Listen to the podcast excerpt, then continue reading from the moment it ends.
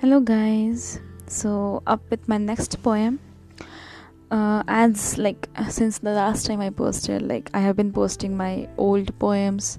So, this is the poem from Damaima 2017, and uh, the name of poem is Pieces of Broken Memories. Pieces I wish to join, whether it be of myself or of our memories. It all burned with the pieces I looked for.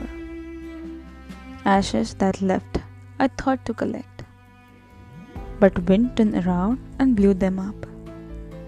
I still hope to find them particle by particle. I traveled miles through, through mountains and deep valleys, through deserts and to ice tops. I found few, but those harsh words of yours blew them up.